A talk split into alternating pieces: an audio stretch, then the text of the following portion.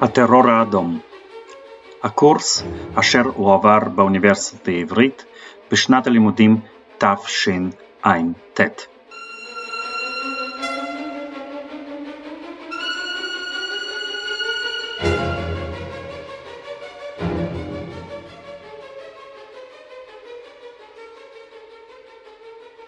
ערב טוב, אז אנחנו מתחילים עכשיו את השיעור הבא. אני רוצה אולי אה, בהתחלה אה, לגעת בשתי נקודות אה, מהשיעור שעבר שהן חשובות.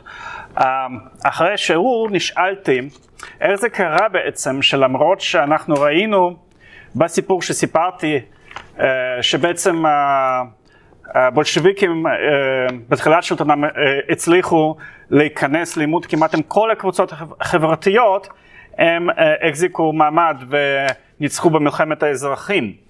יש כאן כמובן הרבה, הרבה סיבות, אבל חשוב להבין שבעצם למרות שהבולשביקים כן נכנסו לעימות עם כל הקבוצות האלה, בעצם הקבוצות האלה לא היו מאוחדות. זה לא היה חזית מאוחדת, היו המון כוחות שיצאו נגד בולשביקים בשלבים שונים. למשל, הצבא הלבן היה מורכב מקצינים שהיו נאמנים לאימפריה הרוסית כפי שהייתה קיימת לפני המהפכה, והם לא היו מוכנים להסכים מראש לעצמאות של מחוזות שנלחמו למען העצמאות. והכוחות הבדלניים לא סמכו על הצבא הלבן. למשל, פולין ב-1920 אה, העדיפה לחתום הסכם שלום עם אה, רוסיה הסובייטית מאשר אה, לעזור לצבא הלבן. האיכרים כן מרדו, אבל רק אחרי שהצבא הלבן הפסיד את הקרבות. גם uh, היו מרידות בבסיס של הפועלים והמלאכים uh, שתמכו בבולשביקים, אבל הם uh, לא תמכו באיכרים או בצבא הלבן, הם רצו המשך של שלטון המועצות, שלטון סוציאליסטי, רק, uh, רק בלי הבולשביקים. אז בעצם לא קמה בו זמנית חזית מאוחדת נגד, uh, נגד השלטון שכמובן עזר uh, למאבק הבולשיביקי. נקודה שנייה שלדעתי היא חשובה ואולי לא הדגשתי אותה מספיק uh, בשיעור שעבר, זה הייחודיות של הטרור האדום מהתחלתו בכך שאנחנו מזהים כבר בשלבים הראשונים את האופי הריכוזי המכני הבירוקרטי שלו. את הניצנים לכך אפשר למשל לראות בדרך השיטתית יחסית שבה נעשה חיסול של uh, מתנגדי הבולשביקים והקצינים בחצאי קרים ב-1920-1921. והבירוקרטיות הזאת uh, היא תגבר, ואנחנו, וזה יהיה רלוונטי לשיעור של היום.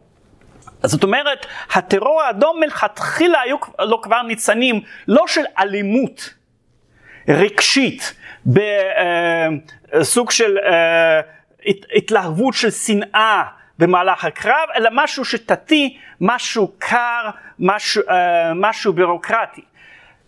לעתים אופי כזה של טרור עוזר לקבוצות שאת, שה, שהממשל לא מעוניין לטפל בהן.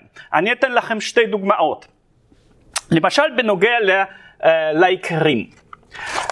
שני הכוחות, הצבא האדום והצבא הלבן, הפקיעו לחם. הם היו זקוקים למזון מהאיכרים וגם לדברים אח, uh, אחרים. אלא שלבולשביקים הייתה מדיניות מוצהרת. האיכרים ידעו באמת מה הם צריכים לעשות והם ידעו שהבולשביקים יממשו את התוכנית שלהם. עם הצבא הלבן זה היה יותר אה, יוזמות ספורדיות של הקצינים בשטח. כן, יכול להיות שיעבור איזשהו גדוד של צבא לבן ולא יקרה כלום, או יכול להיות שיבוא יעבור גדוד של צבא לבן ואז ייקחו את כל הלחם וגם uh, ירביצו לאיכרים. כן, אמנם אולי זה פחות גרוע מבחינה אה, מבחינה חומרית, אבל זה יוצר הרבה יותר חוסר ודאות ואולי אפילו השפלה. ולכן לפעמים גם העדיפו את השלטון הקומוניסטי הקשוח. והדוגמה השנייה בהקשר הזה זה מקרה של, של יהודים ופוגרומים ביהודים באוקראינה במהלך מלחמת האזרחים. עכשיו המלחמה באוקראינה אולי מכל שאר המחוזות הייתה המלחמה עקובה מדם ששם באמת כולם נלחמו נגד כולם. ובמצבים כאלה כמובן מי נופל לקורב... אחד הקורבנים, הקורבנות הטבעיים זה יהודים, כן, ש, שזה קבוצה אתנית שהיא הרבה יותר זרה מבחינה תרבותית, שגם יש כבר אנטישמיות מסורתית שהתחזקה במהלך מלחמת העולם הראשונה כאשר חשדו ביהודים שהם מרגלים לטובת גרמניה וגם אין מאחורי יהודים איזושהי מדינה או ישות מדינתית שתוכל uh, לתת להם איזשהו סוג של uh, הגנה. ולכן אנחנו רואים באוקראינה פוגרומים נגד היהודים כמעט מכל הצדדים.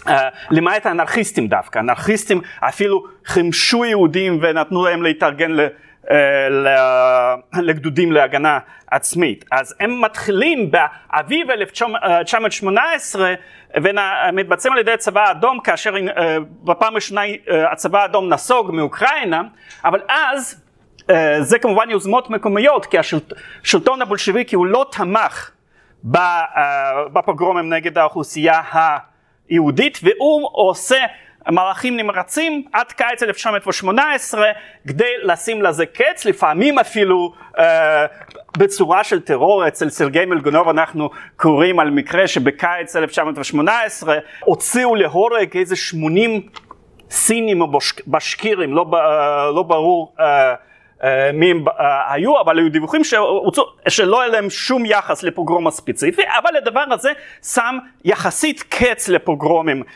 בידי הצבא האדום. אז המספרים של פוגרומים שנעשו בידי הצבא האדום הוא יותר נמוך נניח מהפוגרומים של הצבא הלבן, ששם זה הייתה, היו יוזמות במפקדים בדרגות הביניים, אבל מכיוון שזה לא היה טרור שמוכוון מלמעלה, אבל גם לא הייתה שליטה מוכוונת מלמעלה,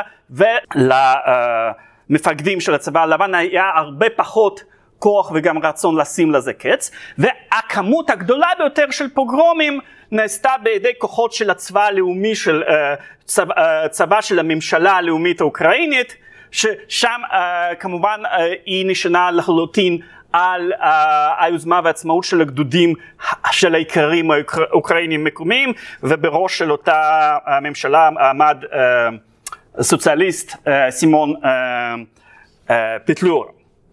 אז במובן, במובן הזה אה, יחסית האוכלוסייה היהודית יצאה נשכרת אה, אה, כאשר הגיעו אדומים בגלל האופן ריכוזי של, של מעשה דיכוי. אבל כמובן לטווח הארוך, כאשר בעצם להבות של המלחמה שוקים, אז אנחנו רואים שלאופי הבירוקרטי השיטתי של טרור תהיינה השלכות הרבה יותר רצחניות עם כמויות uh, קורבנות הרבה יותר גדולות. ואנחנו מגיעים לתקופה אולי שמלאה בקורבנות מכל סוג, זו תקופה מ-1929-1938.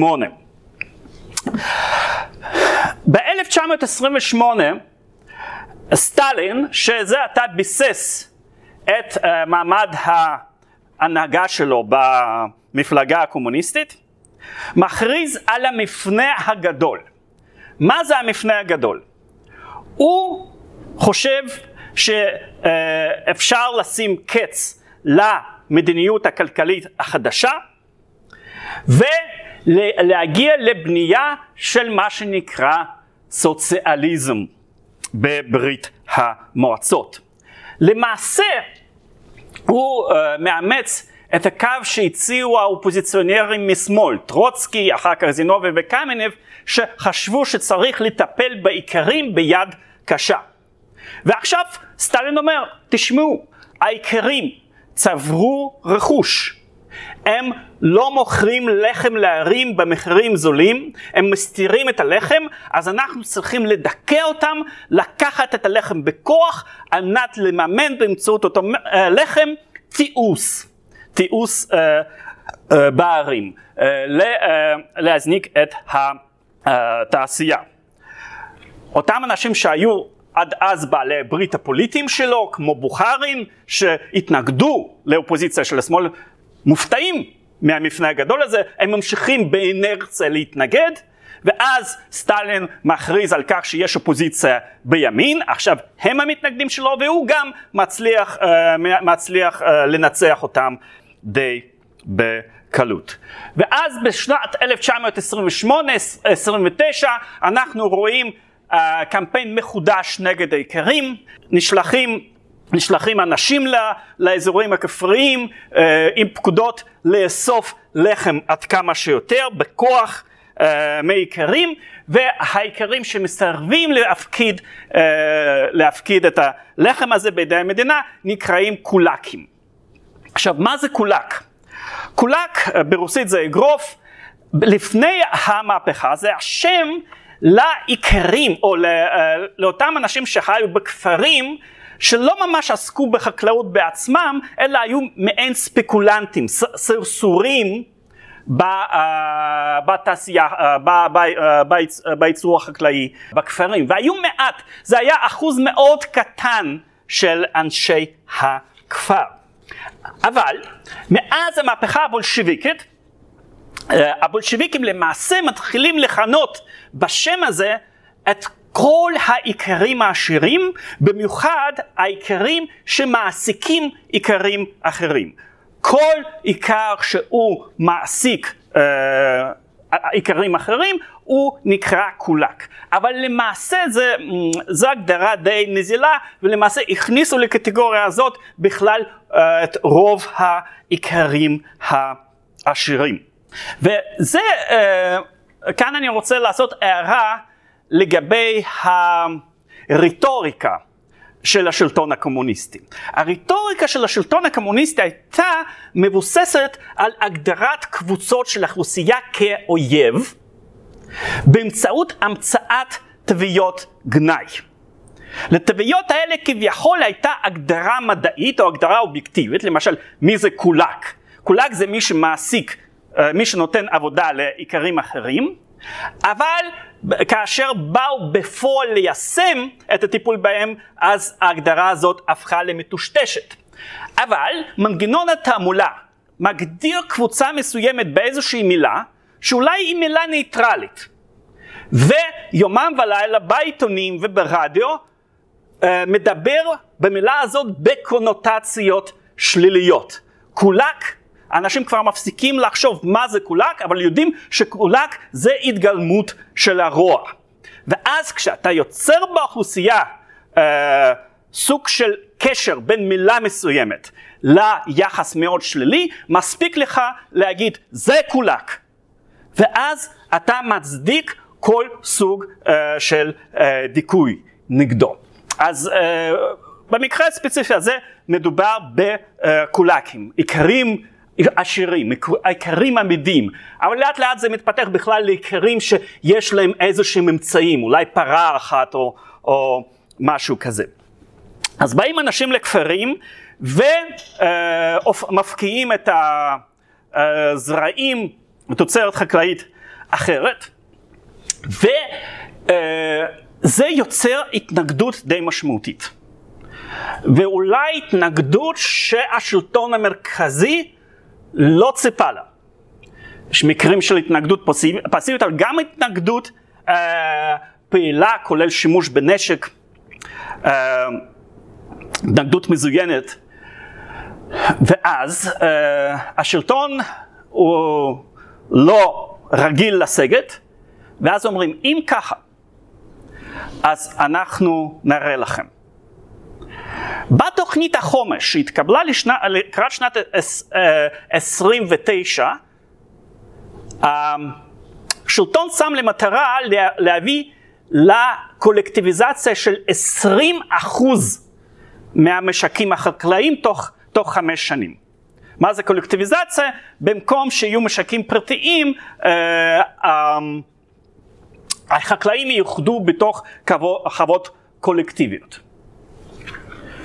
ואז השלטון של המפלגה בתחילת 1930, בחמישי בינואר 1930, זונח את זה ואומר, אם ככה, עכשיו אנחנו עוברים למדיניות של קולקטיביזציה טוטאלית. קולקטיביזציה כמעט מוחלטת. ואנחנו שמים למטרה חיסול של קולקים כמעמד. חיסול של קולקים כמעמד. ב-30 בינואר 1930 מתקבלת החלטה סודית על טיפול אופרטיבי בקולקים. ואתם יכולים לראות אצלכם במצגת את הצילום של ההחלטה הזאת. ואם אתם מסתכלים שם זה קצת לא, לא לחלוטין ברור, לא, לא מובהק, אבל למטה באותו עמוד אתם רואים מספרים. עכשיו מה זה המספרים האלה? זה מספרים של uh, של, שני, שני קטגוריות של אנשים. בקטגוריה של השמאל, uh, בצד שמאל, בעמוד בצד שמאל, מדובר באנשים שצריך לשלוח אותם למחנה ריכוז, או אפשר גם להוציא אותם להורג. כמות האנשים המוגדרת מצד ימין, אה, אנשים אה, ש, שמיועדים לגירוש לרחוק. יש עוד קטגוריה שלישית שצריך לגרש אותם בתוך האזור עצמו. אתם רואים כבר שהבירוקרטיזציה אה, צוברת עור וגידים. בהתחלה מתכננים 60 אחוז, או 60 אלף אנשים ששלחו למחנות ריכוז או יצאו להורג ו-150 לגירוש מרוחק, אבל תמיד במספרים האלה מה שקורה, אחר כך מעדכנים את המספרים האלה כלפי מעלה. אה, וזה דרך אגב אחד המסמכים האחרונים שבהם יעשה שימוש במושג מחנה ריכוז. כן? משנו, משנת 30 uh, אה, הם יעברו למושג אחר, שאולי יותר יתאים לתפקיד החדש של המחנות, שזה בעצם אה, לשמש כמחנות עבודת פרך, והם יקראו באופן רשמי אה, מחנות אה, עבודה לתיקון. Okay? אוקיי? אבל בינתיים כאן, כאן, זה, כאן זה מוגדר כמחנה אה, ריכוז. אה, נשלחים 25 אלף פעילים ברחבי ברית המועצות לכל הכפרים לכפות על האיכרים להצטרף לחוות הקולקטיביות, קולחוזים. ותוך חודש 58% מהאיכרים נרשמים לקולחוזים. בעצם נכפה עליהם להירשם לקולחוזים. והדבר יוצר התנגדות מסיבית. ובערים ובכלל בחוץ אנשים היו פחות מודעים למה שקרה בכפרים, אבל יש דיווחים של המשטרה החשאית או גפ"ו על התנגדות פסיבית, על התנגדות אקטיבית, אפילו על מרד מזוין. וזה אחד המקרים אה, שבהם סטלין ממש נבהל. ובשני במרץ 1930 מופיע בעיתון פראבדה המאמר המפורסם שלו שנקרא סחרחורת מההצלחות. הביטוי הזה נכנס כמטבע לשון לשפה הפוליטית הסובייטית. סחרחורת מההצלחות. אומר, כן, אה, המדיניות של קולקטיביזציה היא נכונה, אבל אולי זה אה, יותר מדי הגזמנו. צריך לעשות את זה בקצב קצת יותר איטי. כמובן שקולקטיביזציה לא נפסקת, ותוך כמה שנים שיעור הקולקטיביזציה ב-35 יהיה 83 אחוז. אבל דרך אגב זה דפוס שיחזור על עצמו כל הזמן. פער בין רטוריקה רשמית למה שקורה בשטח. אבל בחודשים הראשונים אחרי המאמר הזה, באמת יש איזושהי עצירה, מאפשרים לחקלאים לצאת מהקולחוזים, ושני שליש מאלה שנרשמו יוצאים משם. אבל כפייה נמשכת, וכפי שאמרתי, uh, תוך כמה uh, שנים הקולקטיביזציה היא כמעט מוחלטת. בנוסף לאמצעי דיכוי הישירים, אותם גדודים שמגיעים לכפרים, כופים על האיכרים להיכנס לקולחוזים, מאיימים עליהם, מי שכבר נרשמו בעצם יוצרים להם תנאים מאוד, מאוד בעייתיים אם הם רוצים לצאת מהקולחוז. יש עוד כמה אמצעי, אמצעי דיכוי שנחקקים במהלך התקופה הזאת. אני רוצה לציין ש- שני חוקים.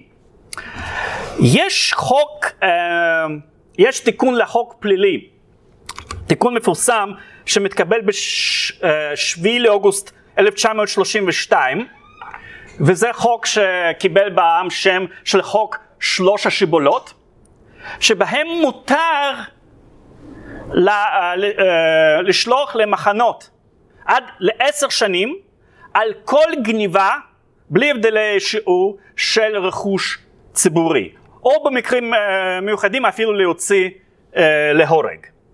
מה זה אומר? זה אומר שנניח אנשים שגובים מרעב ויש שיבולות שהם רוצים ללקט אותם מהשדה, אז זה כבר גניבה של רכוש אה, ציבורי. אתם מכירים את כל הענייני ההלכה של הפקר ולקט, שזה אמנה ויתום שמותר להם לקחת שיבולות שנפלים מהשדה. זה בדיוק מה שאסור לעשות, אה, מה שנגזר מהחוק הזה, וזה נקרא חוק, אה, מקבל את השם חוק של שלוש השיבולות. ב-27 בדצמבר 1932 מתקבלת ההחלטה שכנראה אין לה תקדים ברוב המדינות או בכל המדינות אה, המודרניות וזה אה, שיטה של דרכונים פנימיים. בדרך כלל דרכונים יש כדי לאפשר תנועה מחוץ למדינה. אבל ב-1932 ברית המועצות יוצרת שיטה של דרכונים פנימיים. מי מקבל דרכונים פנימיים? כל מי שתושב ערים. האיכרים, ואלה שכמובן חברי קולחוזים, לא מקבלים דרכונים. אתה לא יכול למעשה לנוע בתוך ברית המועצות בלי דרכון. כי לכל מקום חדש שאתה מגיע אתה צריך להירשם במשטרה. אם אין לך דרכון אתה לא יכול להירשם. זה בלתי חוקי. אתה צריך לקבל אישור מיוחד מיושב ראש של קלחוז אם אתה צריך לצאת. עד 1861 האיכרים ברוסיה חיו במצב של צמיתות. הם היו למעשה עבדים, או של מדינה או של, או של בע, בעלי, בעלי אחוזות. ועכשיו אותו משטר של צמיתים כאילו חוזר בחברה הסוציאליסטית. המשטר הזה של, אה, של היעדר של דרכונים הוא איכשהו אה, נחלש אחרי מותו של סטלין. אבל אה, באופן פורמלי עיקרים מתחילים לקבל דרכונים בברית המועצות רק בשנות ה-70. אם כי בשנות ה-50 ו-60 הם כבר יכולים לנוע יחסית בחופשיות, הם מקבלים דרכונים uh, זמניים. אוקיי, מהן ההשלכות של הקולקטיביזציה? בערך 2.1 מיליון uh, אנשים גורשו למרחקים. ובסך הכל מגורשים כולל כולל uh, אלה שגורשו בתוך האזור, המספר מגיע לארבעה uh, מיליון בני אדם.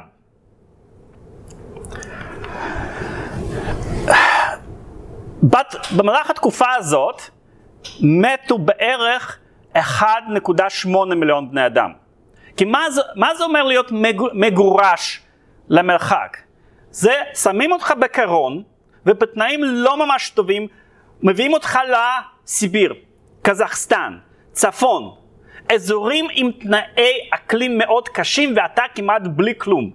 אם יש לך מזל ואם אתה היית חכם אתה לקחת עם עצמך גרזן ושרדת את החורף. תמותה מאוד uh, גבוהה. והמספר הזה לא כולל את השיעור תמותה של הילדים קטנים שאף אחד לא בעצם uh, uh, ספר אותם. והמדיניות הזאת הייתה מכה אנושה לחקלאות בברית המועצות. קודם כל מיד יש הרג מסיבי בידי עיקרים של הצאן והבקר, ירידה משמעותית בכמות הצאן והבקר. והתבואה לא ממש גדלה, הגם שמנסים להכניס טרקטורים ואמצעים מכניים אחרים, לא ממש עוזר. ומדינה שלפני מלחמת העולם הראשונה הייתה מייצאת אה, אולי אה, הגדולה ביותר בעולם של, של החיטה, בשנות ה-70-80 היא נאלצת לייבא תבואה, לייבא, חיטה מחוץ לארץ. האם האמצעים האלה עזרו לתיעוש מזורז של ברית המועצות ולהקמה של תעשייה, לעומת מה שאפשר לעשות בלי קולקטיביזציה. על זה יש מחלוקת ואני אציין אותה כשאנחנו נגיע uh, לנושאים האלה באחד השיעורים הבאים. אבל אני חושב שאין ספק שעבור חקלאות זו הייתה מכה אנושה. עכשיו, בתוך התקופה הזאת של קולקטיביזציה, יש לנו אירוע עוד יותר אה, נורא מבחינת הקורבנות, וזה הרעב הגדול של 1932-33. הרעב הזה מכה בכמה אזורים, קודם כל אוקראינה, אזור שנקרא קובאן, זה אזור uh, סמוך לאוקראינה, צפונה מהרי קווקז, וקזחסטן וכמה uh, אזורים בתוך רוסיה עצמה. מבחינת הקורבנות uh, שהרעב הזה גובה, יש לנו אומדן יחסית מדויק לגבי, לגבי אוקראינה, זה בערך 3.9 מיליון בני אדם. והאומדן הטוטלי בכל רחבי ברית המועצות, אם כי המספרים הם פחות מדויקים, זה בערך בין 6.5 ל-7 מיליון בני אדם uh, שמתו מאותה, מאותו רעב. ועד היום קיימות שתי סוגיות uh, שהן סוגיות uh, במחלוקת לגבי אותו רעב. סוגיה ראשונה היא האם אותו רעב היה רעב מאורגן? האם הייתה החלטה והכוונה של השלטון להרעיב ולהמית עד כמה שיותר בני אדם? שאלה שנייה היא האם הרעב הזה הופנה כלפי קבוצות אתניות ספציפיות. במיוחד מדברים על אוקראינים, ורוב הקורבנות הם באוקראינה. ודרך אגב, גם בקובאן, שזה חלק מרוסיה, גם שם אה, אה, היה שיעור אה, די משמעותי של אוקראינים, ואוכלוסייה אחרת שהייתה חיה בקובאן זה קוזקים, שדיברת עליהם בשיעור שעבר. והיום גם מדברים על, uh, על הקבוצה של קזחים, הקזחים הנוודים, לא מזמן יצא ספר על זה, uh, שגם הם סבלו uh, uh, מהרעב הזה. אז קודם כל, כמה נקודות בסיסיות uh, לגבי השתלשלות האירועים. 1932 יש תבואה דלה. כל אזור חייב לספק כמות חיטה, uh, להעביר אותה לשלטונות. ולמרות שיש תבואה גדולה, יש לחץ ויש נורמות, יש מכסות גבוהות עד כמה כל אזור צריך להעביר. הרבה מאוד מאזורים אינם מסוגלים פשוט לספק uh, את המזון, את, uh, את החיטה, לפי המכסות האלה. למרות זאת, מתקבלת ההחלטה להפעיל עד כמה שיותר כוח על מנת להוציא את החיטה מאותם אזורים. נשלחים קבוצות, יחידות, שאמורות להפקיע כל חיטה שהם ימצאו. זה כמו בפעמים הקודמות של ההפקעות, אבל ההבדל כאן שהם גם מפקיעים כל סוג של מזון שהם מוצאים. זה יכול להיות תפוחי אדמה, זה יכול להיות אה, אה, צאן בקר, זה יכולים להיות סוגי מזון אחרים. אותם כפרים ואותם אזורים שלא עומדים בנורמות נכנסים ללוח השחור. מה זה אומר ללוח השחור? מופעלים נגדם אמצעים. אסור, למשל, אסור לספק להם אה, מלח או דלק. אנשים שמתחילים לגבור מרעב מנסים לצאת מאותם אזורים. מה עושים? מטילים סגר. למשל, כל הגבול של אוקראינה, בין אוקראינה לרוסיה, גדודי הצבא והאוגפו, משטרה חשאית, מטילים סגר צבאי על אוקראינה. אי אפשר לצאת מאוקראינה בלי מסמכים. ותחשבו, זה לא שתי מדינות שונות, זה אותה מדינה. זה ברית המועצות, שזה שני חלקי פדרציה. גם יש uh, מחסומים uh, באזורים אחרים מוכי רעב. הייצוא של הלחם נמשך, בשיעור, בשיעור, בשיעור קטן יותר, אבל נמשך, לא נפסק. דרך אגב, ברוסיה הצארית, ב-20 השנים האחרונות של רוסיה הצארית היה קיים חוק. והחוק ברוסיה הצארית אמר כך, אם יש באיזשהו אזור רעב, היו שם uh, כל מיני קריטריונים ל, uh, למה זה נחשב אזור רעב, אסור לייצא חיטה. עכשיו, בא, uh, אז uh, ממשיכים לייצא חיטה. בניגוד לרעב בתחילת שנות ה-20, ברית המועצות לא מבקשת עזרה ממדינות אחרות. להפך, היא מכחישה את קיומו של הרעב. וכל זה מתרחש על רקע של תעמולה בעיתונים, ברדיו, בכל אמצעי תקשורת שיוצרת דה-הומניזציה של הקולאקים. כביכול העיקרים שבכוונה מסתירים ממעמד הפועלים לחם. עכשיו, בנוגע לשתי הסוגיות שציינתי. האם הרעב הזה היה רעב מאורגן? יש כרגע עדיין היסטוריונים, למשל אני חושב שהיסטוריון של סטליניזם של פיצפטריק עדיין אה, דוגלת בתפיסה הזאת, שהרעב הזה לא היה מאורגן, שזו אה, הייתה תוצאה של רשלנות פושעת של השלטון. אני חושב שהיא במיעוט, ואנשים uh, שחושבים כך, uh, היא במיעוט, וקשה מאוד, לדעתי, uh, קשה מאוד לתמוך בעמדה הזאת. אני חושב שהתשובה לשאלה האם סטלין באמת התכוון להרעיב את האנשים האלה, התשובה היא כן. קודם כל, אם אנחנו לוקחים את מכלול ההחלטות שהתקבלו, אז צריך להיות ממש טיפש על מנת uh, לא להבין מה ההשלכות של זה.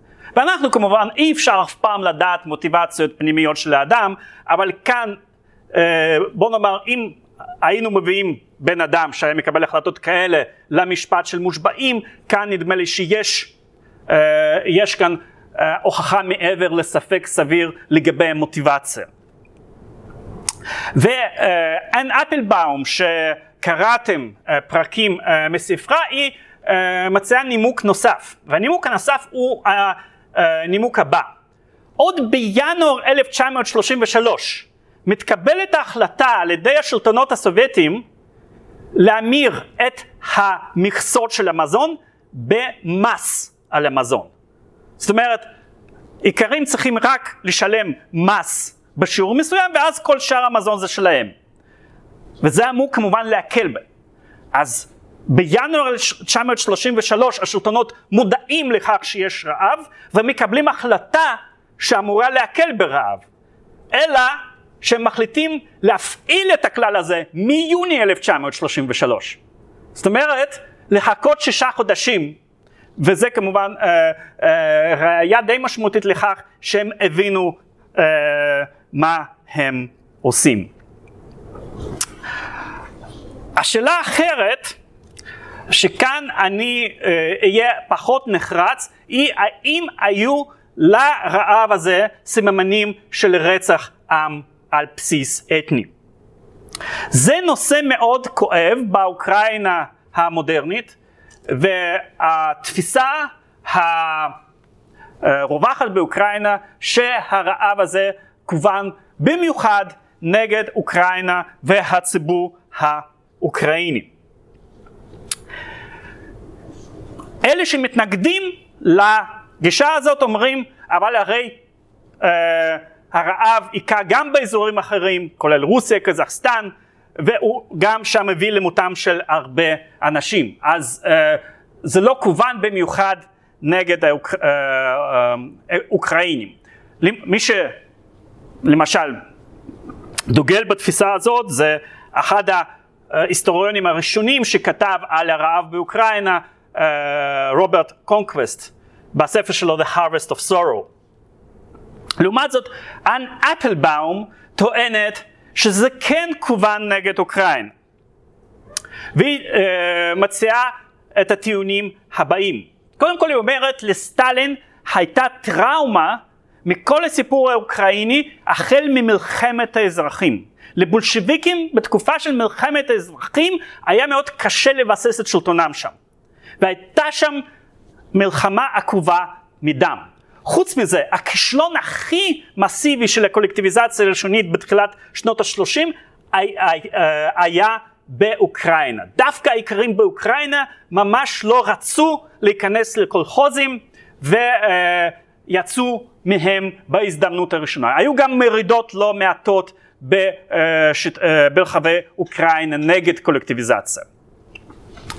אחרי הרעב כמובן אה, כולם כאילו, כולם נכנסו לקולחוזים כי זו הייתה הדרך היחידה uh, לשרוד. היא גם uh, uh, מראה שהרעב הגדול מתרחש למג... uh, במקביל לפגיעה של השלטונות באינטליגנציה האוקראינית שעוסקת בטיפוח של התרבות האוקראינית כמו שפה, היסטוריה, מסורת וגם במנהיגות הקומוניסטית האוקראינית. אז אתם uh, יכולים לשפוט בעצמכם, uh, וזה מחלוקת שעדיין קיימת, שלא הוכרע, אני רק הייתי מציין דבר אחד, ששתי התפיסות האלה לא בהכרח סותרות זו את זו. כי למקבלי החלטות יכול, יכולים להיות אה, מוטיבצ, אה, מוטיבציות משולבות. גם להחליש את ההיכרות באמצעות רעב, אבל גם באותו, באותה הזדמנות אה, לחסל את מרקם התרבותי אה, של החיים האוקראינים. ודרך אגב, באזורים של מזרח אוקראינה, בכפרים זה ממש, זה ממש משנה את המרקם האתני. היום אתם יודעים הרי שמדברים על ההבדל בין מזרח אוקראינה למרכז ומערב אוקראינה, ובמזרח אוקראינה אה, ברוב האזורים אנשים מדברים רוסית, את השפה הרוסית. אבל עד הרעב הגדול זה לא היה כך, בערים, נכון, השפה המדוברת הייתה בעיקר רוסית, אבל הכפרים היו דוברי אוקראינית. ודווקא באזורים האלה כמו חרקוב למשל, יש פגיעה הכי משמעותית אה, אה, של רעב, כמעט, אה, יש כפרים שכמעט לא שורד שם אף אחד. עד כדי כך ש, אה, ששלטונות מעודדים בשנות 35-36 אה, של אנשים מאזורים אחרים לבוא לשם ולזרוע אה, זרעים, כי אין מי שיאבד את האדמה. אוקיי, ובקשר, uh, בהקשר של הרעב הזה, עוד נקודה אחת שאני רוצה לציין, והיא קשורה לאותו עיתון שהוא הטריגר של הקורס שלנו, ניו יורק טיימס.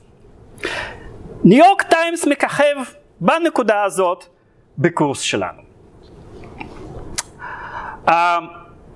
השלטונות הסובייטים הכחישו את קיום הרעב וניסו uh, uh, להסתיר אותו יחסית בהצלחה.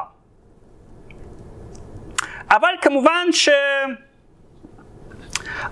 טיפות של מידע, ואנשים איכשהו די, למשל מי שהתעניין, כן, די היו uh, מודעים למה שקורה. והיה בחור, עיתונאי צעיר, הרפתקני, אנגלי, שקוראים לו גארד ג'ונס, שהגיע ב-1933, במרץ נדמה לי, אה, או בתחילת 1933, הוא הגיע לברית המועצות, קיבל מהשלטונות אישור ויזה לנסוע לחרקוב באוקראינה, נכנס לרכבת, ובערך 100 קילומטר מהגעה ליעד הוא קפץ מהרכבת והתחיל ללכת במסילת, uh, במסילת הרכבת, לפגוש אנשים, לרשום את מה שהוא uh, רואה. באיזשהו שלב uh, עצרו אותו uh, uh, אנשי המשטרה החשאית, הביאו אותו לחרקוב, uh, ואז הוא איכשהו uh, יצא משטחי ברית המועצות, ובמרץ 1933 הוא הגיע לברלין וכינס שם מסיבת עיתונאים, ששם הוא סיפר את מה שהוא ראה, את זה שיש רב המוני באוקראינה.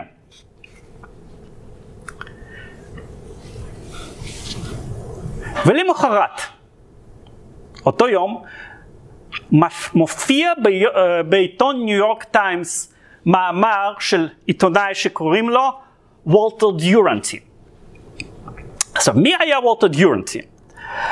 זה, הוא היה אנגלי, שהתגורר במוסקבה משנות ה-20 והיה כתב של עיתון ניו יורק טיימס. עכשיו, אה, צריך להבין דבר אחד, אז לא היו יחסים דיפלומטיים בין ברית המועצות לארצות הברית, וארצות הברית אז עדיין לא הכירה בברית המועצות, ו, אה, ואז לכתב של עיתון מוביל אמריקאי היה תפקיד מאוד חשוב, תפקיד כמעט דיפלומטי. הוא זה שידע את האמריקאים לגבי מה קורה בברית המועצות. חי בתנאים טובים, בדירה יפה, התחבר עם השלטונות הסובייטיים וקיבל פרס פוליצר על הכתבות שלו על ברית המועצות ועל, אה, ועל מדיניות התיעוש. היה נחשב לכתב מאוד מאוד מכובד, כתב מאוד בכיר. ואז אה, יום אחד לאחר מסיבת עיתונאים של גארי ג'ונס הוא מפרסם מאמר בניו יורק טיימס שנקרא אנשים סובייטים אה, רעבים אבל לא מתים. אנחנו יודעים עכשיו שלא רק שזה המידע לא נכון אלא שזה גם היה שקר כי אנחנו יודעים מה, אה, שבשיחות אישיות למשל עם דיפלומט בריטי אותו דיורנטי אה, אמר לו שכנראה מתו עשרת מיליון בני אדם מהרעב. אז הוא ידע מצוין מה קורה, והוא שיקר בכוונה אה, במאמר הזה בניו יורק טיימס. אז אה, כאשר אה, מדברים על התופעה של חדשות מזויפות, זה לא תופעה חדשה, זה גם היה קיים גם אממ, אז. ומי היה גארת' ג'ונס? היה איזשהו בחור צעיר, לא מוכר, ולדיורנטי היה מוניטין, הוא היה uh, חתן פרס פוליצר. וכמובן ש... Uh, והוא מתבטא, מתבטא uh, לגבי גארד ג'ונס די בהתנשאות במאמר הזה. הוא אומר, בחור צעיר לא כל כך מבין uh, מה קורה, אולי קצת ילמד הדברים. וכמובן שזה אה, הגרסה שלו, של דיורנט, היא זאת שמתקבעת. אגב, שלשלטונות האמריקאים אז היה אינטרס לא לשים לב לרעב, כי הממשל החדש של רוזוולט ניסה uh, להוביל מדיניות של הכרה בברית המועצות וכינון יחסים הדיפלומטיים עם ברית המועצות שאכן כוננו ב-1934. גארי ג'ונס uh, המשיך בהרפתקאות העיתוניות שלו, ב-35 הוא נסע לסין, ושם הוא נחטף בנסיבות מאוד מאוד מוזרות, אה, דרשו ממנו אה, כופר, ואז אחרי זמן מה הוא בעצם נרצח, ויש חשדות שזה בעצם היה מבצע uh, מבצע סובייטי, שזה די הגיוני כי אנחנו גם יודעים את, ה, את הסגנון של הפעולות שלהם וגם אנחנו יודעים שסטלין לא סלח לאנשים מסוג כזה, אנשים אמיצים שאומרים את האמת. אוקיי, אז יש בינתיים שאלות? בבקשה. לא כותבת שסטלין יודע מה קורה, שאנשים מתים, Mm-hmm. שאין חיטה לזרוע לשנה הבאה. מה, מה עובר בראש שלהם של להמשיך מדיניות כזאת? אה, זאת אומרת, בראש כאילו זה שהאנשים האלה ימותו, מבחינתם הם אויב מעמדי. העיקרים הם אויב מעמדי. ה- ה- והאוקראיני גם, אה, העיקר האוקראיני זה גם סוג של אנשים שאי אפשר לסמוך עליהם. אז צריך להכות בהם חזק כדי שהם לא יתעשתו. כן, אז אה, אה, איזה היגיון צריך נניח לרצח עם? אה, אז האם אנחנו באמת מאמינים שזה בגלל שזה היה כלפי האוקראינים? לפחות כלפי אוקראינה. היו צריכים מישהו שיעבוד את האדמה בשנה הבאה, הם היו צריכים זרעים לזרוע בשנה הבאה. נכון, אבל אה, אה, לכן אה, אה, כנראה שכבר מתקבלת מראש החלטה שמאמצע שנות, שנת 33 מפסיקים את המדיניות הזאת. אז כנראה חשבו, אוקיי, כמות מסוימת של, של קורבנות אנחנו יכולים לסבול, אבל זה לא יפגע אנושות ביכולת החקלאית. אז. כן. לגבי היהודים, הם- זאת אומרת, זה היה הרבה פעמים אנשים שעסקו בדיוק במקצועות שהיו אמורים לא לעורר בבולשביקים קיבלנו. אה, לא הבנתי את השאלה. כי אמרת שהבולשביקים לא היה להם איזושהי שנאה כלפי היהודים כמעמד, אבל כלפי מעמדות האצולה למשל שעשו. אה, בוא נאמר, אה, יהודים קודם, אה, בינתיים בוא אה, נדבר על נושא של יהודים יותר מאוחר כי זה נושא בפני עצמו, אוקיי? מבחינת מה, מה היה העיסוק שלהם, דרך אגב מי שרוצה, אה, אה, מתעניין, אה, אה, רוצה לקרוא יותר על אה, מצב של יהודים ו, אה, במהלך מלחמת האזרחים, אני ממליץ על ספר של אדוארד בודניצקי שגם תורגם לאנגלית, על, שנקרא יהודים בין האדומים אה, ללבנים, עם המון חומר. אוקיי, אז קולקטיביזציה תוארה כהצלחה גדולה. כתוצאה ממנה נבנה סוציאליזם בברית המועצות. זאת אומרת, חוסל המעמד של בעלי רכוש פרטי בכפר, במקום זה יש לנו חוות אה, שהם כמו מפעלים, והכל תחת השליטה של המדינה. האויב המעמדי חוסל. וב-1936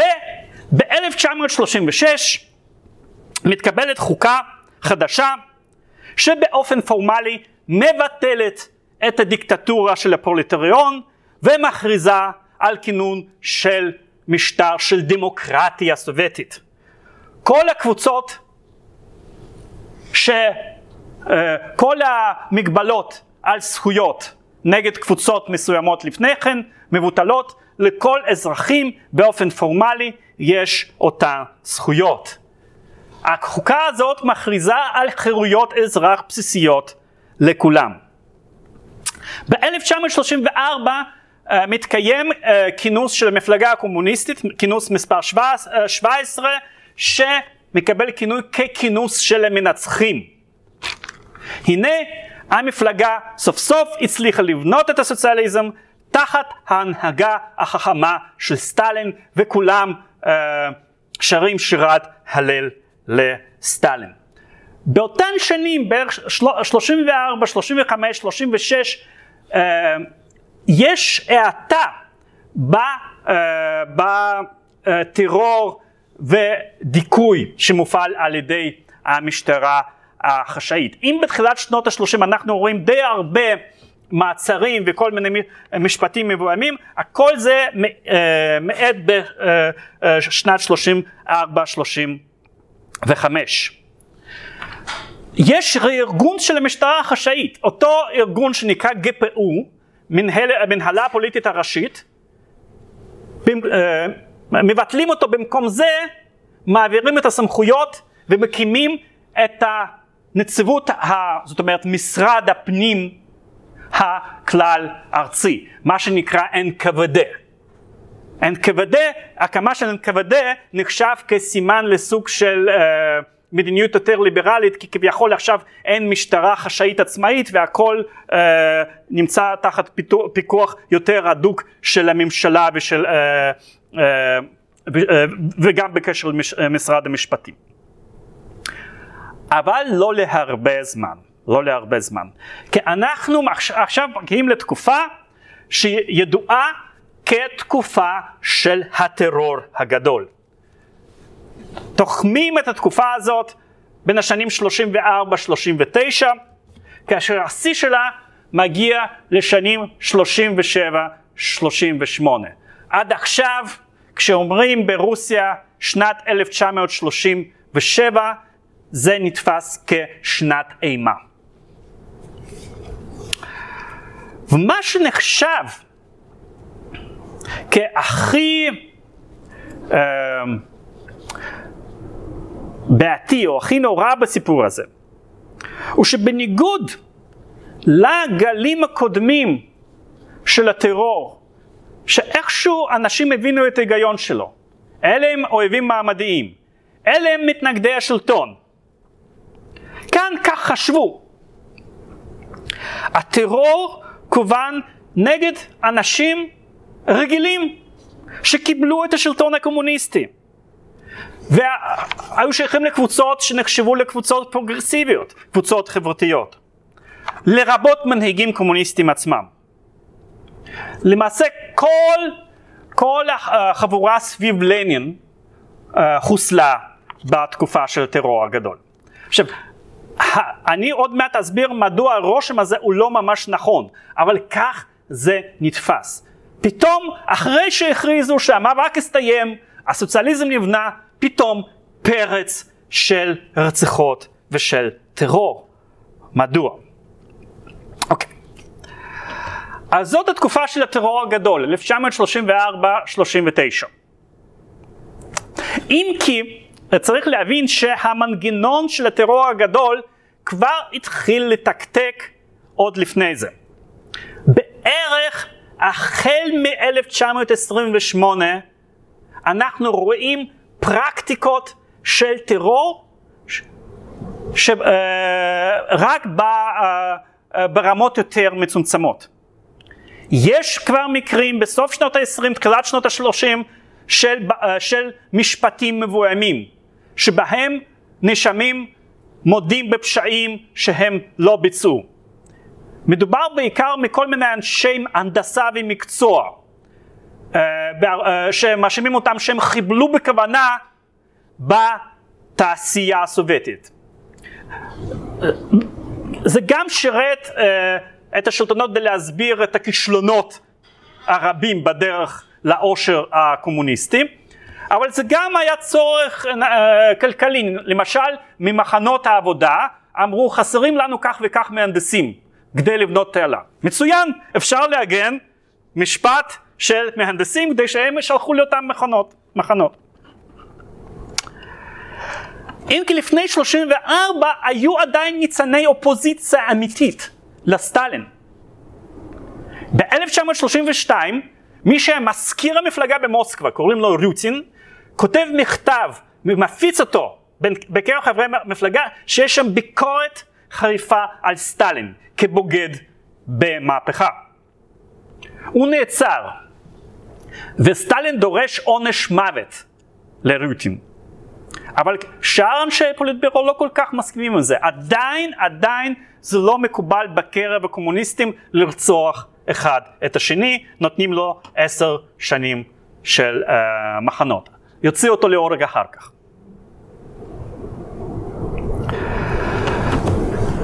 נקודת המפנה בסיפור הזה היא הרצח של סרגי קירוב. קירוב היה uh, חבר קרוב מאוד של סטלין והיה ראש המפלגה בלנינגרד. בעצם ראש של לנינגרד, של עיר לנינגרד. והוא נרצח ב-1 לדצמבר 1934. אנחנו יודעים בוודאות מי רצח אותו. קוראים לאותו בן אדם ליאוניד ניקולאייב. אנחנו לא יודעים למעשה מדוע רצח אותו ומה עמד מאחורי זה.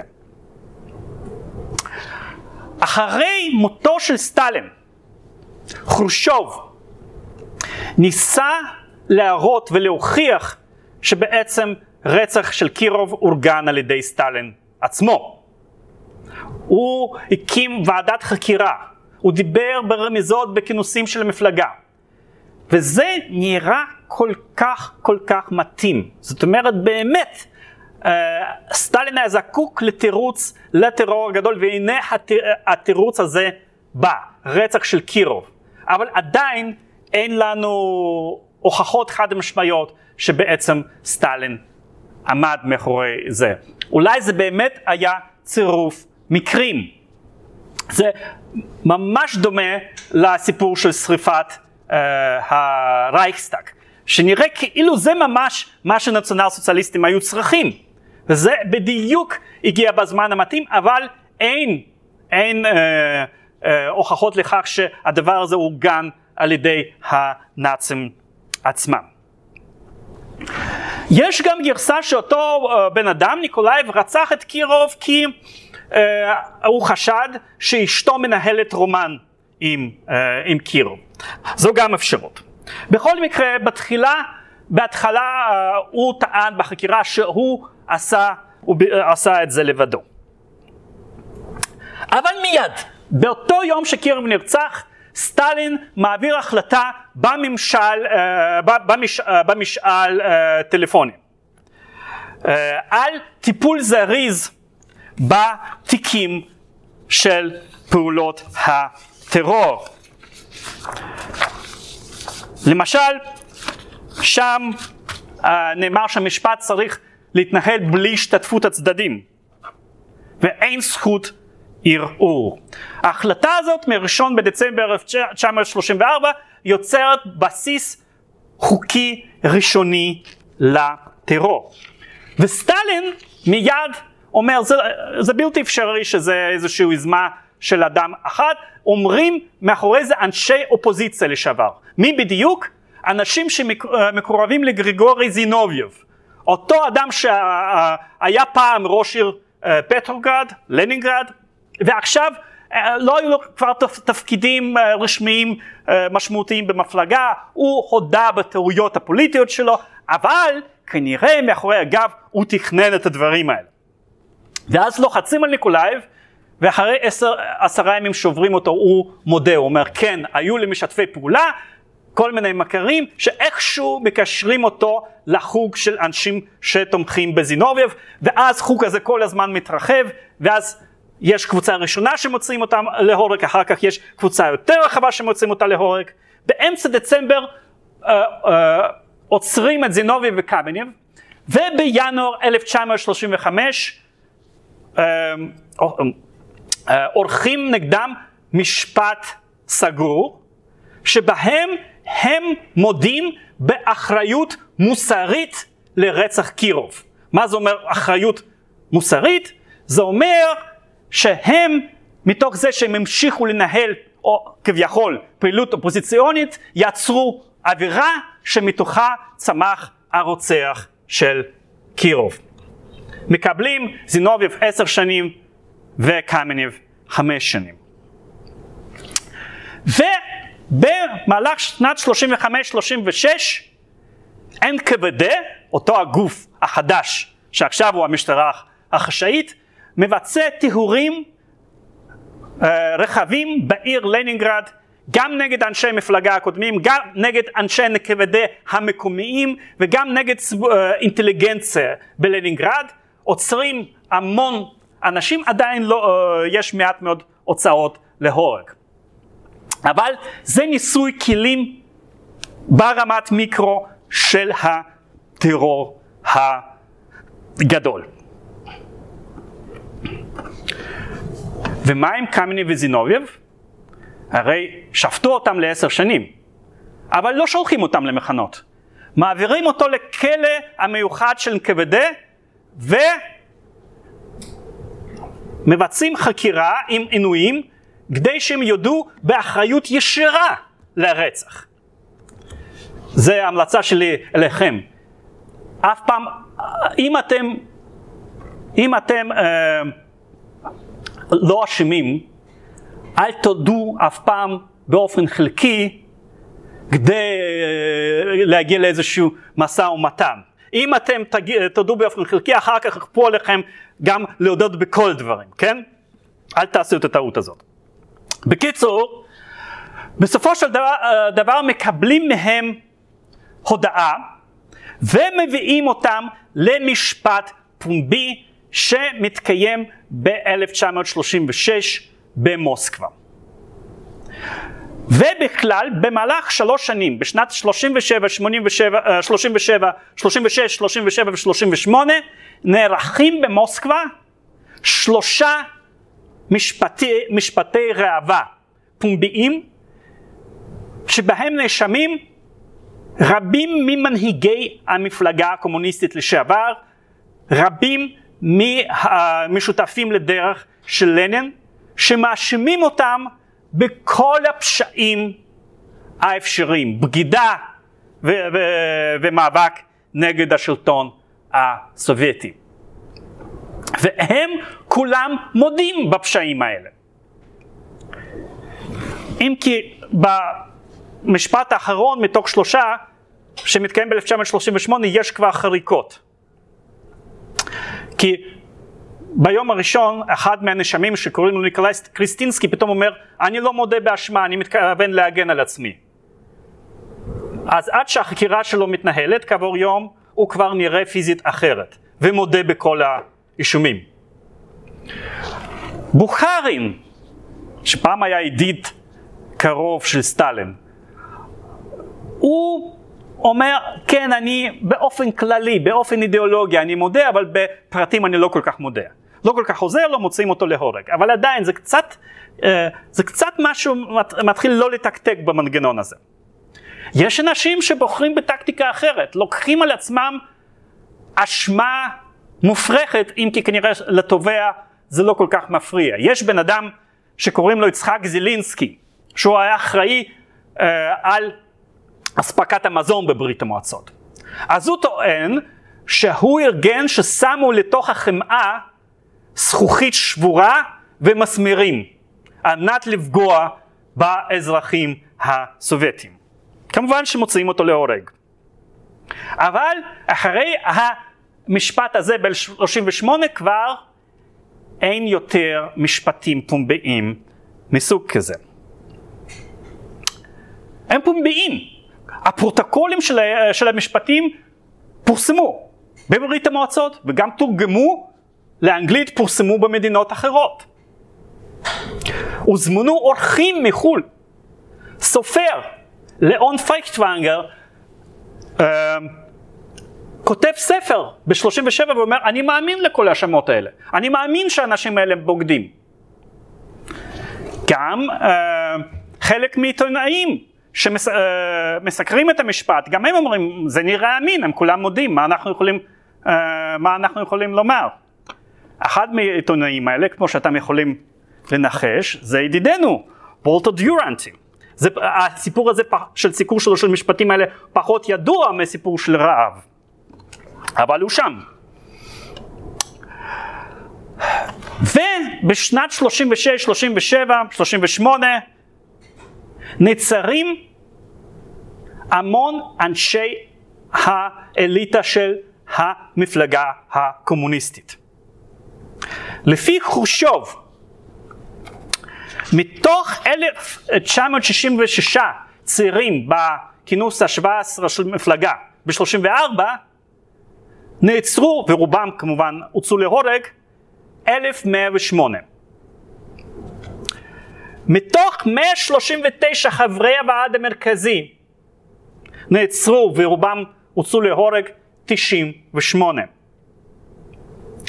נמצאו 38 שלוש, 383 רשימות עם 44,500 אה, שמות של אנשים שיועדו להוצאה להורג, שהרשימות האלה אה, יש, אה, יש עליהם חתימה אישית של סטלין.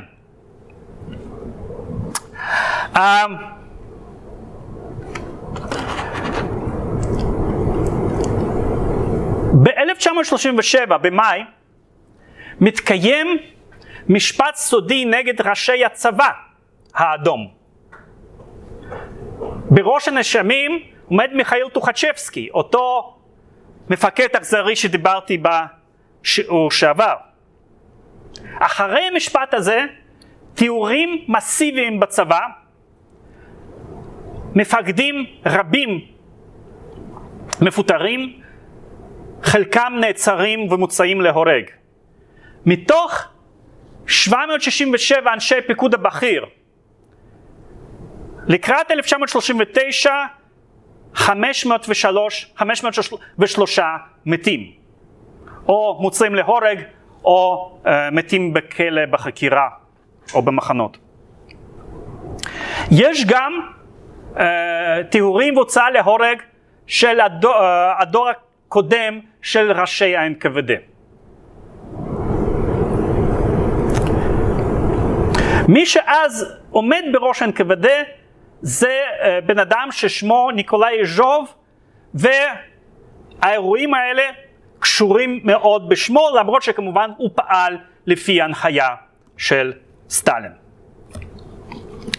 עכשיו, בגלל הנראות של הקורבנות המנהיגים הקומוניסטים המפורסמים.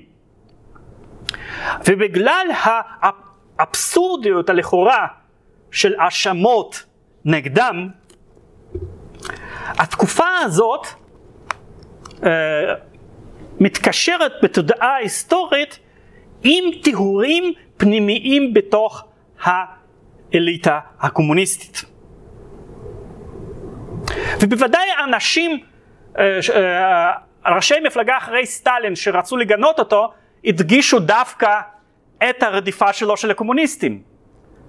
שהם לא איזה שהם עיקרים, אה, אלא אנשים נאמנים אה, של המפלגה, איך, איך זה, זה הפשע הגדול שהוא פגע דווקא בהם.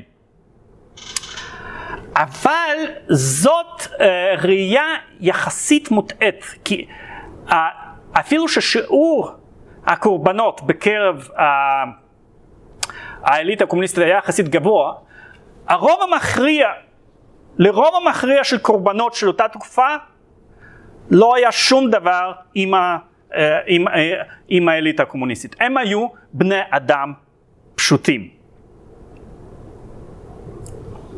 ואנחנו עכשיו מגיעים לתקופת השיא של הטרור הגדול, שנים 37-38, שנחרטו בזיכרון ההיסטורי הסובייטי כתקופה נוראה כי היו באים אנשי המשטרה בלילות ועוצרים בני אדם ואף אחד, או לפחות אלה ששמו לב, לא הרגיש את עצמו בטוח. האם יבואו לעצור אותי בלילה הבא?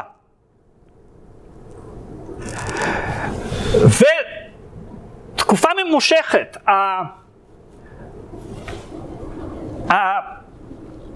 התקופה הזאת נתפסה כמשהו שאין לו הסבר, משהו כמעין אה, לוטריה, משהו שהיה איזשהו דיכוי אקראי, סתמי, של בני אדם שעצרו אותם. אולי אפילו ספונטני, אולי איזשהו תהליך של טיהור שיצא מתוך שליטה. היו היסטוריונים שטענו את זה, לדאבונם. זה מקרה של, מקרה די נדיר בהיסטוריה, כאשר היה אחת נופלת לחלוטין אחרי שבעצם נחשפו הארכיונים. כי מה שאנחנו יודעים עכשיו, שלטרור ההמוני הייתה נקודת התחלה ונקודת סוף ברורות מאוד, והיה לו מעין היגיון.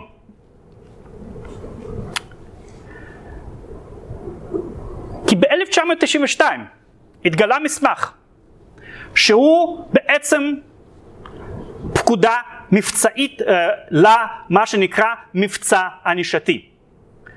למסמך הזה יש מספר 00447 זה פקודה של NKVD שמתקבלת ב-30 ביולי 1937 והיא דורשת טיפול ענישתי בקבוצות ספציפיות של אוכלוסייה בכל אזורי ברית המועצות ומחלקת אותם לשתי קטגוריות. קטגוריה ראשונה להוציא להורג, קטגוריה שנייה לשלוח למחנות. קודם כל מגדירים את הקבוצות ככאלה שכבר נמצאים תחת המעקב של NKVD. קולאקים, פושעים, אה, אנשים אנטי סובייטים, מדי פעם חברי משפחה של, ה, של הבוגדים. כן, היה סעיף שלפיו היה אפשר לשלוח מישהו למחנות. חבר משפחת בוגד המולדת. הרבה נשים של אנשים שהוצאו להורג, במיוחד אה, בכירים, נשלחו למחנות אה, מיוחדים עבור חברי משפחות של בוגדי המולדת, למשל היו מחנות, מחנות כאלה בקזחסטן.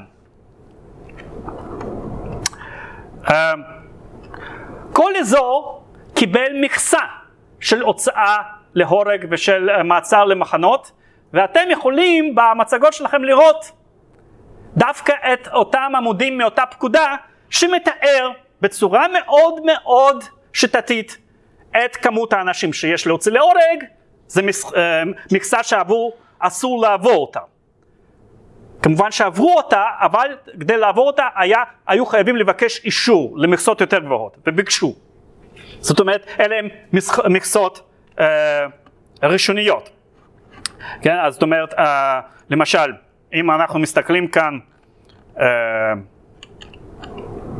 אז אומרים כך, באזור מוסקבה יש חמשת אלפים שהוגדרו שצריך להוציא אותם להורג, שלושים אלף אלפים למחנות, סך הכל שלושים וחמש אלף בני אדם, וכולי וכולי. אז ביורוקרטיה עובדת היטב. Um,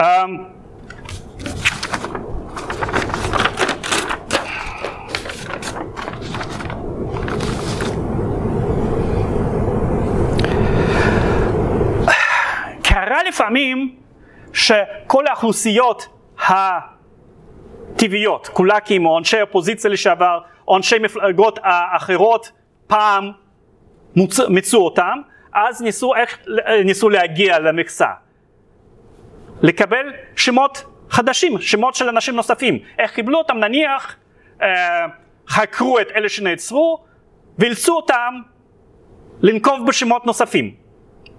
או קיבלו הלשנות או תלונות סתם מאזרחים, אמרו זה בוגד.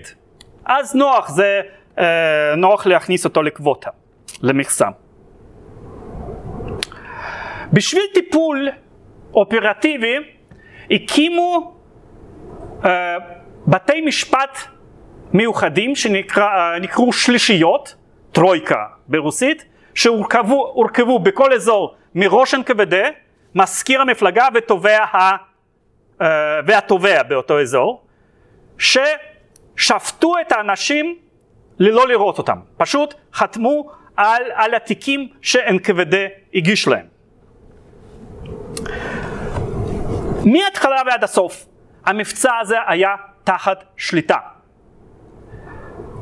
כל אזור היה חייב לשלוח כל חמישה ימים מברק סודי ובא דוח על כמות אה, האנשים שהוצאו להורג או נעצרו. בהתחלה המבצע תוכנן לארבעה חודשים, אבל אחר כך uh, קיבלו הערכה. וכפי שהוא התחיל באופן uh, פתאומי ויזום, כך פתאום הוא נעצר. ב-17 בנובמבר 1938 מתקבלת החלטה שמבטלת את השלישיות. ב-25 בנובמבר יז'וב, ראש NKVD, הוא עבר לתפקיד אחר, אחר כך הוא הוצא להורג. מי שמתמנה לתפקיד ראש NKVD זה לברן טיבריה, יום למחרת 26 בנובמבר הוא שולח צו, פקודה, שמעתה ללא בית משפט אסור להוציא בני אדם להורג. לפעמים זה יוצר תסבוכת ביורוקרטית, כי היו אנשים שכבר קיבלו, קיבלו, כאילו, נגזר להם גזר דין מוות, אבל הם עדיין היו בחיים, מה לעשות איתם? אז שחררו חלק, אבל כמובן כפו להם לחתום זה שהם לא, לא ידברו בכלל על מה קרה להם, או חלק שלחו אותם למחנות. אז כל הסיפור הזה, שזה היה ספונטני והטרור יצא מתחת שליטה, לא נכון. הכל היה תחת שליטה, הכל התנהל כמבצע צבאי מאורגן היטב מההתחלה ועד הסוף. לפי הנתונים שכרגע קיימים, במהלך המבצע, אה, באותה, אה, באותה תקופה נעצרו מיליון חמש מאות שבעים וחמש אה, אלף מאתיים חמישים ותשעה בני אדם. ומתוכם הוצאו להורג וזה מספר שמופיע בערך מאמצע שנות התשעים. המספר שאתם תראו בהרבה מקורות זה 681,692 בני אדם. עד כמה שאני מבין, בשנים האחרונות המספר הזה מתעדכן כלפי מעלה. Uh, כנראה uh, 700, בערך 740 אלף בני אדם, או אולי אפילו uh, מגיע ל-800 אלף.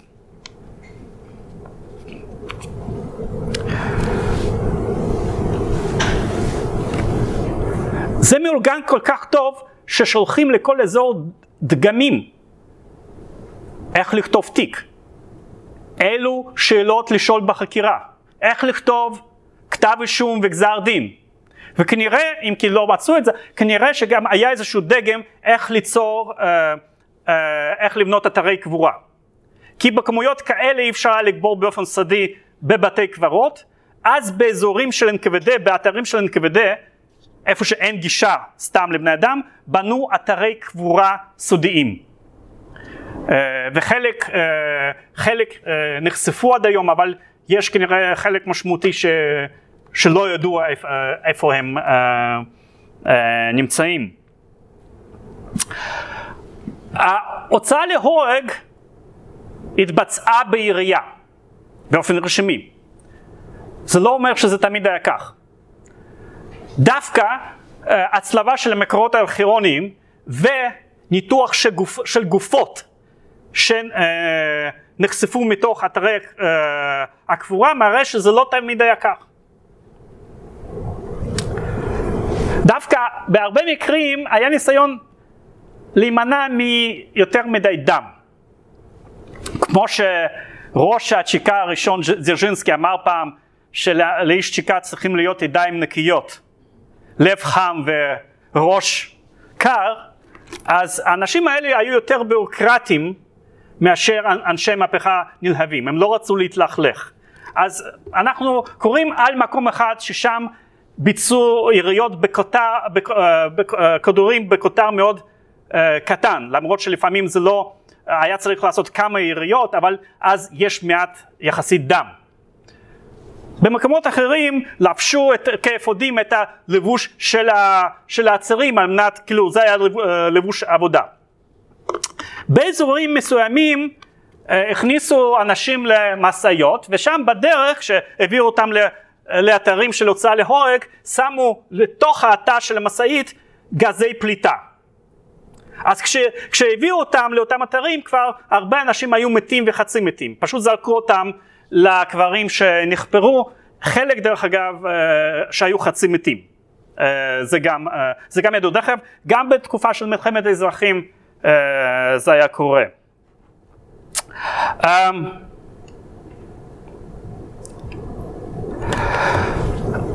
אחד האתרים המפורסמים של אה, הוצאות להורג, זאת אומרת של קבורה המונית, זה אתר שנחשף בקרליה, בצפ... בצפון רוסיה, ביער סנדרמוך. שם אה, הוציאו להורג עצירים שהיו עצירי מחנות. איך עשו את זה? היו אומרים להם שמעבירים אותם למחנה אחר, היו אה, מביאים אותם לאיזשהו חדר, היו אומרים אוקיי, בודקים את השם, אומרים אוקיי, מוכן, מוכן, ואז היו סוגרים להם ידיים אה, מאחור חזק, אנשים התחילו להתנגד, אז היכו בהם חזק, חלק כמעט עד חצי מוות. אה, יש, מדוע עשו את זה? כאילו, למה הם כבר מוצאים אותם להורג? כנראה גם בגלל הפחד מתוך, ה, מתוך ההתנגדות האפשרית. אה, הורידו מהם כל מיני הדברים שהיו להם שעונים, היו רושמים באופן ביורוקרטי, אוקיי? אופקת שעון, במקומות אחרים רשמו יש סעיפים גם למשל לשיניים ואז מביאים אותם לאתר קבורה ו... אה, או יורים בהם או אלה שכבר חצי מתים פשוט היו זורקים אותם. האתר הזה נחשף באמצע שנות התשעים. איש שחשף אותה הוא איש אה, חי באותו מקום שקוראים לו יורי דמיטריев והוא קרמה שם אנדרטה והשלטונות הכירו בזה ונתנו גושפנקה ל, אה, לימי זיכרון לאותם ההרוגים. בשנים האחרונות יש נטייה של שלטונות להתכחש יותר ויותר לפשעים בתקופה, בתקופה ההיא. אה, עכשיו כמה היסטוריונים מטעם השלטון טוענים שבכלל זה, זה, לא, זה, לא, זה לא הרוגי המחנות, זה פינים שהרגו שבויי מלחמה סובייטים בשנות ה-40. Uh, לגרסה הזאת אין ידיים ורגליים אבל uh, זה מה שהם טוענים. ואותו בן אדם שחשף את אותה, אותו אתר, יורי דמיטריב, לפני זמן מה הוא נעצר עכשיו כבר לא עוצרים אנשים באשמת ריגול, רוח התקופה, הוא נאשם באשמת פדופיליה. קמה זעקה, אנשים, כאילו, כמובן אה, אף אחד לא האמין ממש להאשמות האלה, ולפני כמה חודשים בית משפט בערכאה הראשונה זיכה אותה. כמו, כמו שגם בישראל, גם ברוסיה מותר לפרקליטות לעתור במקרה של זיכוי, הם עתרו, ובית משפט עליון ביטל את הזיכוי. אז הוא עדיין תחת ההליכים. מי שיצא להגנת הגרסה הזאת, שזה בעצם אתר קבורה של קורבנות הסטליניזם, היה בן אדם שהיה ראש מנהל המוזיאון באותו אה, אה, באותה עיר. באדם אה, ממש לא אופוזיציוני, לא משהו. לפני חודש התקבלה ידיעה שהוא נעצר. תנחשו באשמת מה? באשמת פדופיליה כמובן. והוא אה, כרגע נמצא אה, במעצר. אז אה, ברוסיה עדיין אין כרגע אין איזשהו סוג של מדיניות של טרור, זה לא משטר טוטליטרי, זה דיקטטורה רגילה, אבל אז הטיפול לא, במ... אה, אין, אין גם אלימות רבה, אבל אם אפשר להשפיל באמצעים כאלה, אז עושים את זה. אה, ועצם הטיפול באנשים שחשפו את האתר הזה כרגע מצביע מה שווה הגרסה הזאת ש... שמדובר בקורבנות של הצבא הפינים. עוד דבר אחד, סתם. אה. אה, כדי שיהיה לכם מידע, הסעיף הפוליטי בחוק העונשין של ברית המועצות, שכלל את כל הפשעים הפוליטיים תחת השם פעילות אנטי מהפכנית, זה סעיף 58 המפורסם. עכשיו, אז אנחנו יודעים שקטגוריות של נשים שנרדפו לא ממש היו אקראיות. הם פחות או יותר היו קבוצות של אנשים שכבר היו במעקב NKVD. הרבה מהם היו אנשי מיעוטים אתניים. מיעוטים אתניים שנחשבו כחשודים, במיוחד כאלה שהקבוצ... שהם היו שייכים לקבוצה שיש לה מדינה שאולי באופן היפותטי ברית המועצות תהיה במלחמה איתה. כבר באמצע שנות השלושים יש גירוש מסיבי של קוריאנים מהמזרח הרחוק. קוריאנים חשודים. יש גירוש של פינים. בשנות ה-37-38 יש הוצאות להורג uh, של בני אדם מקבוצות אתניות כמו לטבים למשל, אולי כמרגלים לטבים. אבל המכה האנושה ביותר היא נגד אנשים ממוצא אתני פולני. יש פקודת NKVD מיוחדת מאוגוסט 1937 שדורשת טיפול במרגלים פולניים. במבצע הזה נעצרו 139,835 בני אדם. מהם 111,091 בני אדם הוצאו להורג. רובם אבל לא כולם פולנים אתניים. אם כי זה די מתאזן עם פולנים שהוצאו להורג ב... אה, בהקשר אחר. אז אה, אפשר לומר שברור שמעבר לעשרה אחוז, אבל אולי אפילו חמישה עשר, שישה עשר אחוז מכלל הפולנים האתניים שאז התגוררו בברית המועצות הוצאו להורג. ותחש, אה, ותחשבו על כך, על כל מעשי הרג שאנחנו נדבר, גם בברית המועצות, גם בסין, אם אתם תחשבו באחוזים, זה יהיה חמישה אחוז מאיזושהי אוכלוסייה, שבעה אחוז, שיעור שמגיע לחמישה עשר אחוז זה שיעור גבוה מאוד. זה, זה עדיין לא, ב, לא בקטגוריה של רצח עם, אבל זה, אה, זה מתקרב לשם. זאת אומרת, אם, אה, אם היית פולני אתני אז בברית המועצות, היה לך סיכוי מאוד משמעותי, משמעותי להיות מוצא להורג. קבוצות אחרות uh, שסבלו זה כורדים למשל, טורקים. אוקיי. המבצע הזאת מלווה בהיסטריה תקשורתית. שמדברת על כך שמסביב יש אויבים וצריך לדווח, להתלונן, להלשין.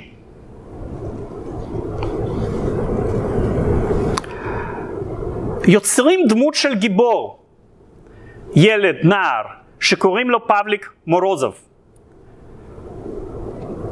נער בכפר שאבא שלו היה מסדר עבור טובות הנאה, וודקה, אה, אה, מסמכים לקולקים מגורשים. מה אותו ילד עשה? דיווח לשלטונות. אבא שלו נעצר. שנה לאחר מכן מצאו את הגופה של הנער ואחיו. הרשימו את כל המשפחה שלו, הם הוצאו להורג. ומאז הוא הפך לילד גיבור. כאשר המסר, כל ילד צריך להלשין על הוריו, אם הוא רואה שהם עושים משהו נגד המהפכה. הדמות הזאת נשארה כחלק מרכזי ממערכת החינוך עד, עד סוף השלטון הקומוניסטי, עד סוף שנות ה-80. למרות שההורים תמיד היו אומרים לילדים ש... מסביר? הוא לא, לא היה ילד טוב, כן? אבל זה היה, זו הייתה תעמולה. בתחילת הטיהורים, שנות 34, 5, 6, היה מקובל לאנשים באספות בעבודה, במפלגה, לחשוף את עצמם. להגיד, אני אשמתי, אני עכשיו מבין, עשיתי טעות. זו הייתה אולי דרך קצת להציל את עורם. להודות בכל מיני חטאים אמיתיים או מומצאים. ב-37-38 גם אנשים הודו, אבל זה כבר לא הציל אותם מעונש מוות. בעיתונות של אותה תקופה אה, מדברים על החשיבות לא רק של אהבה בחינוך של האזרחים והנוער, אלא גם של שנאה. כמו שכותב uh, ב-38 עיתון לנוער הקומוניסטי, הוא כותב כך: אהבת האדם צריכה לעבור בשילוב לשנאת האויב. שירוש של, וחיסול של כל אויבי העם היא אחד העקרונות החשובים של המוסר הפרולטרי וההומניזם הסוציאליסטי. עכשיו, יש לו איזשהו סטריאוטיפ שכביכול, בעוד שנניח במדינות או באידיאולוגיה פשיסטית ונציונל סוציאליסטית היא מבוססת על שנאה לכל מיני אנשים וקבוצות, האידיאולוגיה הקומוניסטית היא כל הזמן מדברת על, על אהבה ורק שבדרך בפרקטיקה משהו השתבש. אבל למעשה כמעט כל אידיאולוגיה אוניברסלית שמבקשת תיקון עולם אה, רדיקלי, תמיד, היא תמיד משלבת אהבה ללא סייג עם שנאה ללא סייג. זה כן דרך אגב גם בנצרות, גם באסלאם, גם בנציונל סוציאליזם, גם בקומוניזם, רק קבוצות שצריך לשנוא הן כאן קצת קבוצות אחרות. ואל נשכח שנניח בעוד שהצדיקים בנצרות נמצאים בגן עדן, באותו זמן יש הרבה נפשות שסובלים באותו זמן בגיהינום, כן? אז זה לגבי אהבה, אה, אהבה ללא סייג. Um, אני יכול לקחת מכם עוד חמש דקות כדי לסיים את הסיפור הזה? תודה רבה. מה היו סיבות לטרור הגדול? טוב, מוטיבציות אף פעם אי אפשר לקבוע, אז יש כל מיני גרסאות. למשל גרסה אחת אומרת, בכינוס של מפלגה 34, בשנת 34, הייתה הצבעה חשאית לוועד המרכזי ולא מעט אנשים מחקו את השם של סטלין. הוא הבין שמתחת לפני השטח יש עדיין אנשים שמתנגדים לו, אז הוא רצה גל חדש של טרור. זה מסביר טרורים במפלגה, זה לא מסביר את הטרור ההמוני. או גרסה אחרת, הוא רצה קצת לאזן רושם מהחוקה הדמוקרטית של ברית המועצות. שחס וחלילה אנשים לא יחשבו שכל מה שהחוקה הזאת אומרת על חירויות האזרח זה אמיתי. או סטלין התחיל להתכונן למלחמה הגדולה, ולפני המלחמה צריך להכניס קצת פחד ומשמעת בתוך האוכלוסייה. אבל לא מזמן נחשפתי לגרסה שאחרי שחשבתי עליה מצאתי אותה גרסה מעניינת והגיונית, שגם אולי אה, הדבר הזה השפיע. בינואר 1937 מתקיים מרשם האוכלוסין בברית המועצות. ושם, על פי בקשה של סטלין, מכניסים סעיף של דת. וצריך uh, להגיד אם אתה דתי או לא, זאת אומרת אתה מאמין או לא, ואם אתה דתי מאמין אז אתה גם צריך לומר לאיזה דת אתה משתייך. נוצרי, פרבוסלבי, קתולי, מוסלמי, יהודי וכולי. כאשר מגיעים תוצ... מגיעות תוצאות של ה... מגיעים תוצאות של המרשם, התוצאה היא שהמרשם הזה, התוצאות לא אה, אה, הופכות לסודיות. כל אנשי הלשכה המרכזית לסטטיסטיקה נעצרים, אה, מי שעומד בראש המפעל מוצא להורג. מה הפריע לסטלין? אומרים שאחת הסיבות לכך הייתה שציפו שיהיו 170 מיליון בני אדם בברית המועצות ולפי המרשם היה רק 162. לאן נעלמו 8 מיליון? טוב, אתם יכולים כבר לנחש איפה אותם ה-8 מיליון החסרים. אבל יכול להיות שיש יש סיבה אחרת. מתוך אלה שענו על הסעיף של דת, 56.7 אחוז הגדירו את עצמם כאנשים מאמינים. עכשיו, תחשבו מה זה אומר ב-1937. אחרי גלים של טרור ואחרי עמדה מאוד ברורה של השלטון שהיא עמדה אתאיסטית. כאן אפילו לא מדובר בשאלה של אמונה דתית. כאן יש איזשהו מעשה של אמירה של אנשים. אנחנו אזרחים נאמנים ומצייתים, אבל אנחנו לא מקבלים את האידיאולוגיה הרשמית שלכם. יותר ממחצית האוכלוסייה לא מקבלים את האידיאולוגיה הרשמית. אנחנו תחת השלטון שלכם, אבל אנחנו לא חלק מהשלטון שלכם. סוג של אצבע משולשת. תחשבו על המעשה הזה. זה לא היה מרשם אנונימי. ויש גרסה שאומרת שסטלין חשב שצריך עוד גל של טרור כדי לשרש אפילו סוג כזה של התנגדות שבשתיקה. ואחד הנתונים שמאמתים את הגרסה הזאת היא העובדה שאחת הקטגוריות שכמעט לחלוטין חוסלה במהלך הטרור הגדול זה הכמרים. כמעט כולם הוצאו להורג. אבל יכול להיות שבכלל לא צריך לחפש סיבות מיוחדות לטרור הגדול. כי בניגוד למה שחשבנו אולי לפני 30 או 40 שנה, די ברור שהמטרות שסומנו הן אותן מטרות שכבר סומנו בגלים הקודמים של הטרור. המתנגדים הפוליטיים לשעבר, קולאקים, כל מיני אנשים שמייצגים קבוצות שנמצאות תחת פיקוח של השלטונות. רק משום שהמבצע הזה היה כל כך סודי, עד שנחשפנו לארכיונים אה, לא הבנו את המכניקה וההיגיון של הטרור הזה. זה היה הטרור, אה, הטרור האחרון שהיה אמור לשחרר את ברית המועצות מהחומר האנושי אה, של, של העולם הישן ולהצעיד אותו לעתיד הקומוניסטי הזוהר. יש שאלות? תודה רבה לכם וניפגש עוד שבוע.